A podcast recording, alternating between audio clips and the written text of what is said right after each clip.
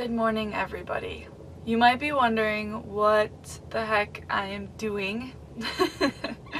so I'm going to tell you. This is a new series that I decided to start, and this came about uh, about two weeks ago. And I was talking with my brothers about YouTube and that I wanted to get out another video each week, something really chill, unedited, less creative intense and um, something that could just answer everybody's questions. So the question and answers on YouTube tend to do really well and people really enjoy them. And on Instagram, I'll do question and answers every so often. I try to do one like every other week. I figured it would be great to have a more permanent place for all of the questions that you guys ask. So I thought, how fun would it be to just sit down, make it kind of a routine of mine each week, sit down, record me answering a handful of questions, and then throw that up onto YouTube. If people want to listen and watch, cool, they can. If not, they just want to stick to the Sunday vlogs, awesome, whatever. And then I mentioned to my brothers, I said, and you know, while I travel, it could be cool just to have other nomads like answer answer questions as well and just hang out with them, drink our coffee in the morning, and answer questions together and people can can see various perspectives. And then I realized that, that sounds an awful lot like a podcast. So I guess you could consider this a podcast. This will be up on podcast platforms and it will also be on YouTube. Um, I guess with that, welcome to the Morning Nomad. And we'll see we'll see where this takes us. Other than being on podcasts, I've never done the back end work of them. You know, I don't know how they work. I don't know I have no idea what I'm going to do with this audio after. It's all a learning process, and if you're starting at the beginning of this journey with me, we're going to figure all this out together. so, my plan is to um, take questions from these comments over here on YouTube.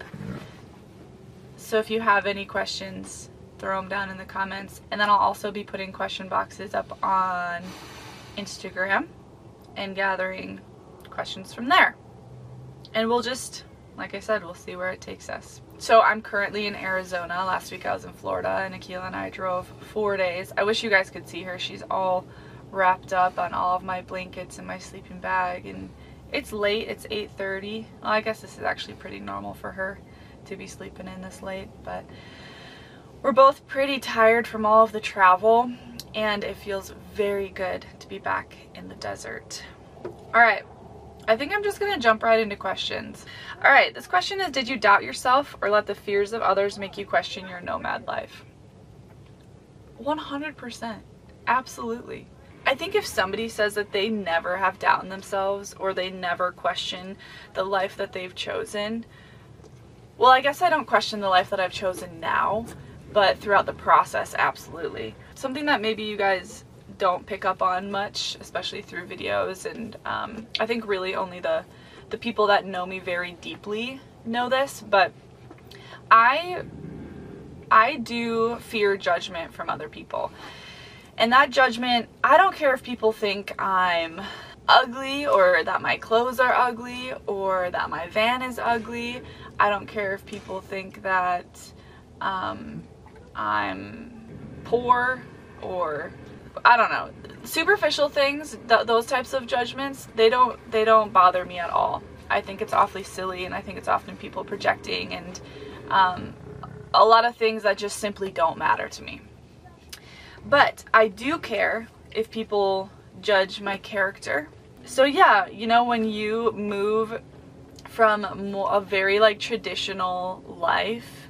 I mean, I was I had a I had an untraditional job before before van life. I worked in wilderness therapy, but still, you know, you have a 401k, you um, have a work schedule, you have a boss, you have expectations, all of those things. It's just the um, schedule was was very different. It wasn't a nine to five.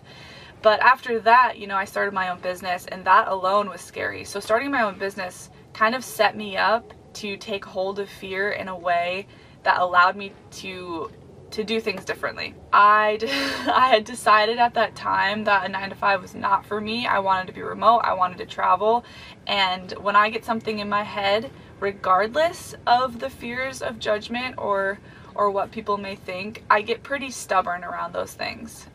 I admit it, I am awfully stubborn and I can also be quite defiant. basically, long story short, yes, I, I certainly had fears. Also, um, I was scared of what it was going to impact. I was in a relationship when I decided to buy a van. And I had a very thriving business when I decided to buy a van. Um, I had a community and I knew that things were going to change. I actually remember sitting down with uh, my good friend Eleanor, and we were at this. We were actually at a fitness competition together, and just talking about life. And I was sitting down and doing some work, and and we were talking about kind of our state of being in that in that time. And I gave her the metaphor, and this was the the van was maybe a quarter built out. Like I had my bed, and it was insulated. Uh, I think I had my subfloor down. Anyway, I remember telling Eleanor that my life felt a lot like an ocean where there's this crazy top current and there's a lot shifting and a lot moving, but I'm pretty deep in that ocean to where I'm noticing that and I know that that's all happening and there are things changing and shifting and and like big things. I just don't know it yet. Like I don't know the outcomes of those yet. And I'm kind of in the depths of the ocean in a way of it's dark, it's calm, everything is gonna be okay, and I'm just kind of waiting it out. And that's what I felt for a long time throughout kind of the build and moving into the van was that there was a lot of shifts happening. And and those shifts were scary. For some reason there was this this underlining tone of these things probably need to happen and it's probably for the best and you're making the choices that feel right to you and everything else will just fall into place.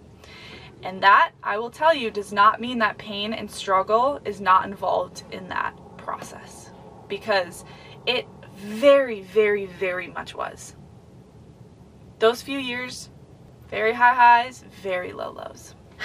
So if you are somebody, you know, that's struggling with fear of judgment or fear of what others may think of a shift in lifestyle, yeah, it's valid and there's probably going to be moments where it really sucks. And I think really listening to your gut and intuition of like, okay, is this truly what I want to be doing?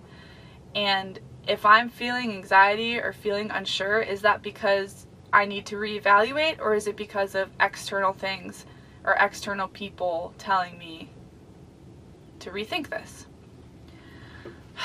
And it is not easy, but you can do it. Next question. Will you ever have merch?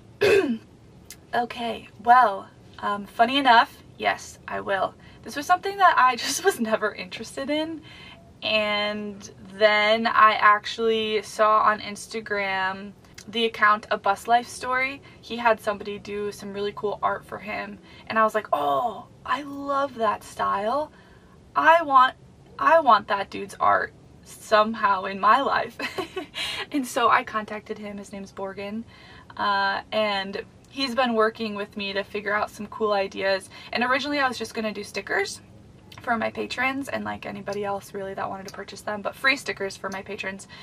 Um, and then I thought, you know what, if I am paying this dude to do this really beautiful art, I want it to be on more than just stickers. Let's throw it on something else. So right now I am working on merch. It's a slow process for me because I want to be really intentional with um, the designs. I want to be intentional with the clothing, with how I can get it to you guys. And when I do drop the merch, I want to do like a 50% um, donation you know, so I don't have the details, but I want to do something where, you know, in the first week of people purchasing, 50% of those proceeds are going to go to like a nonprofit or some sort of foundation. And um, we're still figuring those details out. Definitely, though, there will be coffee cups, coffee mugs, because that's a huge part of my life. So, definitely sweatshirts, coffee mugs, and of course, baseball hats um, I have to I have to provide things that you know, are, are kind of staples of my life. So those for sure. And I'm really excited at some point to share some of the ideas that I have and some of the designs that will be available. And I think it would be really cool. So I'm hoping to do a desert theme this kind of this round. And then the hope is to maybe do another round of merch in the winter and have it be like a forest theme because there are tentative plans to be off grid for a few months this winter in Wisconsin. I am not going to go into too many details about this right now. This is something that's kind of in the works and there would need to be some really serious planning. I know some of you might be like, whoa, Linnea, this is wild because you really dislike winter and how are you ever going to survive away from the desert for like three or four months? And you know what? I don't know. We're going to find out. But I think it should be super fun and I'm hoping to give a little bit more uh, context and updates later. Alright, so this this person asks, what's my philosophy around health and and when I was doing coaching? The, this is a this feels like a difficult question but basically my philosophy around health and how I coached health first of all, it was truly tailored so, so much to each person, depending on many, many different variables. But overall, I think the goal is to strip away the bullshit and just simplify. And so often, what I talked to people about when I was coaching, which I am not anymore, I often get, questions if I'm still coaching, and I, I'm not. It was so wonderful and it was also incredibly draining and I love what I do now just a bit more than than one-on-one coaching. But something that I find really important is to like I said simplify and balance. So um, and I I do this with my life as well. So basically, let's talk nutrition, right? Fad diets, in my honest opinion, fad diets are complete bullshit.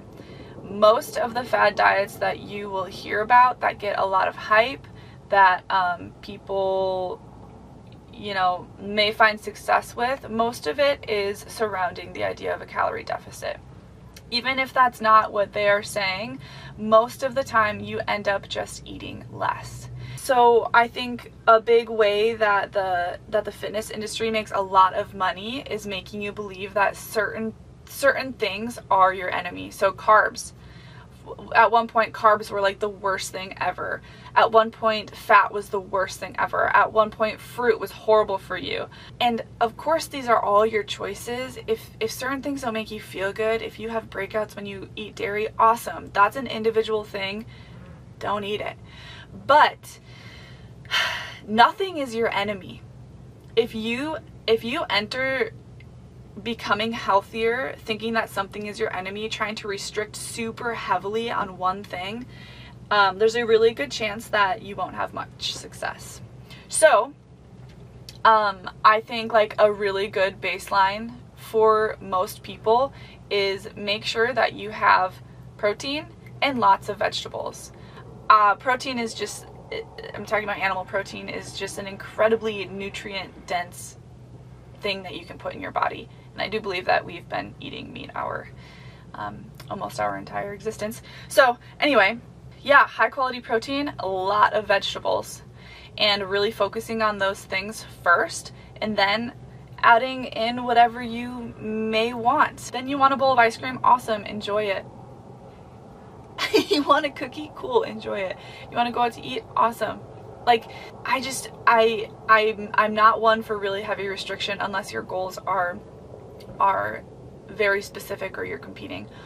Also, I think that gathering data is one of the best things that you can do for your body. So I spent many years counting my macros and I learned a lot about where my body felt best as far as calorie intake. Um, I learned, you know, I could look back at my logs and see, oh, I felt like really bad or I slept really bad this day. What did I eat? What did I consume? And there's um there's a lot of talk right now around like intuitive eating and uh, listening to your body and all of that stuff. And while I think that that is important, and especially I did work with a lot of women that had um, eating disorders, and so like I said, everybody's very different. I'm talking very broadly here because I'm not coaching you one on one right now. Um, but I think that counting your food, weighing your food, learning about yourself, literally creating like a scientific experiment with your body and collecting that data is the best way for you to learn about your body. And I encourage everybody at some point in their life to to track their food. I think that listening to your body and being intuitive with with that stuff is super important and you can actually um, get to that point even after tracking your food. Like tracking doesn't have to be a forever thing. But also, our food is designed to override a lot of our natural systems. You know, if we're eating a lot of processed food or a lot of, I, I shouldn't say processed food because a lot of our food is processed, even the really healthy stuff, the um, junk food, right? If we're eating a lot of junk food or a lot of like low nutrient, high calorie dense foods, then those are literally made to override our like our natural process of telling us when we're hungry when we should stop so you know I, I, think i think a lot out there is valid and, and a lot is is bullshit or made for you to spend spend money on. And at the end of the day what works best for you is what, what works best for you. That that's a little bit of my two cents. And you know i've literally had hours of conversations about this stuff with clients in the past. And it uh, there's a lot that goes into it. Um, and of course, you know, I just talked about nutrition, but the movement side of things, I'm a huge fan of resistance training, training underweight, training. Um, I think that a lot of us are, our bodies are deteriorating way earlier than they need to be because we are not squatting at full depth. We're not using full range of motion. We're not straining our our ligaments and our muscles. And really a big baseline of both nutrition and the like fitness aspect is that you have to be willing to be uncomfortable you have to be willing to go through pain. Like, yeah, you're to be hungry sometimes. That's that's we're humans. Like we're supposed to feel hunger, right? And yeah, you're so, you're going to fatigue your muscles. You're going to be uncomfortable. You're you're going to be out of breath and we're also supposed to experience that. So fitness and nutrition is also not about comfortable and just feeling good all the time. It, it's it's work. I'm getting kind of fired up here. All right, I'm gonna move on. I could talk about this stuff forever and I'm not going to. I think I'll probably only do like two more and then end because I'm hoping that these can just be short and sweet and something that uh, you could start your morning with. Um, okay, do you work on any art projects in your van? So something also many of you may not know about me is that I used to be very heavily into art. I love drawing, I love graphite and charcoal. I love it. I'm also very critical of my own art and that makes the process less enjoyable for me, which is something that I am working on. But really the only like quote unquote art I feel like I do is vlogging and um, a little bit of my wood burning on uh, my panels above my bed. But this is actually something that I have been thinking more about and that I want to integrate more. I just am not sure what I want to do and I want to make sure it's not something that I intend to sell because that changes the process for me. Recently I saw Elsa, uh, so Elsa Ray and Baron, they also have a YouTube channel. They're very wonderful, amazing people. I'd love to at some point actually get over to their land and um, you know meet them in person. Yeah, so she is doing some silversmithing and I um, have always been interested in that process, but I didn't really know that it was doable in a small space like this, um, unless the space was like dedicated for it. But she um, is doing it, and she, they live in a scamp, and they do have this little um, office area now. It's like a micro shipping container, so I know that she has that extra space. But I think that if she can do it, I, I think that I could fit that in, in my space. I used to make wrapped wooden rings, which were so fun and beautiful and so intricate and I, I loved that. I was working with a lot of like gemstones and turquoise and crushing them up and inlaying them into these beautiful wrapped wooden rings of walnut and cedar and purple heartwood and, and it was such a cool experience. And I sold them and I think that that's kind of what ruined it for me. And they just don't hold up like like other jewelry does I've been keeping tabs on Elsa and seeing her process and I'm thinking that if I do end up doing this off-grid thing this winter, maybe preparing to do some silversmithing in the van while I'm stuck in the Northwoods of Wisconsin. I've always also had kind of a non-traditional idea about wedding bands. I know I'm taking a huge left turn right here. When I was making my wooden rings, I thought how cool would it be if I could figure out a really beautiful style that I where I could create my own wedding band, you know, or inlaying some sort of large gem. And last, I think it was a question and answer that I was listening and Elsa mentioned that one of her inspirations for the silversmithing stuff that she's doing now is is so that she could make their wedding bands. I'm like 99% sure that that's correct. If that's not correct, I'm sorry. But I'm pretty sure that that was an inspiration for her. A wooden wedding band isn't realistic, but a, a, you know, obviously a silver, um, sterling silver wedding band, a, you know, a more traditional style one would be so cool. And how amazing would it be to have that skill for the time when I, you know, get married or engaged or whatever, have some sort of commitment, whatever we're to call that at that point. Wow, that was a long tangent, but yes, um, considering picking that skill up and we'll see where it goes. I might find something else to replace that, but maybe I'll just start drawing and painting again. But also that's so messy. I don't know. Okay, I'm to choose one more and then I'm going to say goodbye. I answered this sort of a few weeks ago and um, I want to answer it on here as well, but when I do question and answers, there are so many, so, so, so many questions coming in. How do we deal with being scared? Or how do I deal with um, hiking and worrying about rattlesnakes with Akila? How to travel alone? Do I always, there's just all, so many questions about that. And this is what I want to tell you. Number one, I'm not saying to stop asking questions that are important to you. And tied to that, you've got to figure it out for yourself. You can only ask so many times how to deal with something before you just need to go out and experience it and go out and do it because that's how you're going to learn. You, you, for you to know what to do in scary situations, quite honestly, you need to go out and experience some stuff. you know, and that could be at a really small scale or a large scale, whatever you feel comfortable with, but I, I just want to encourage you all if you're thinking of an alternative lifestyle, if you're thinking of camping more, or hiking more, or um, bringing your dog on, on adventures with you, like yes, of course, keep safety in the forefront of your of your mind, and and also the best way to answer your own questions is to get out, try things, experience things, feel super uncomfortable, push yourself and then you are going to be able to create your own answers that are much more powerful than anything that I could tell you. I think I'll I think I'll end there.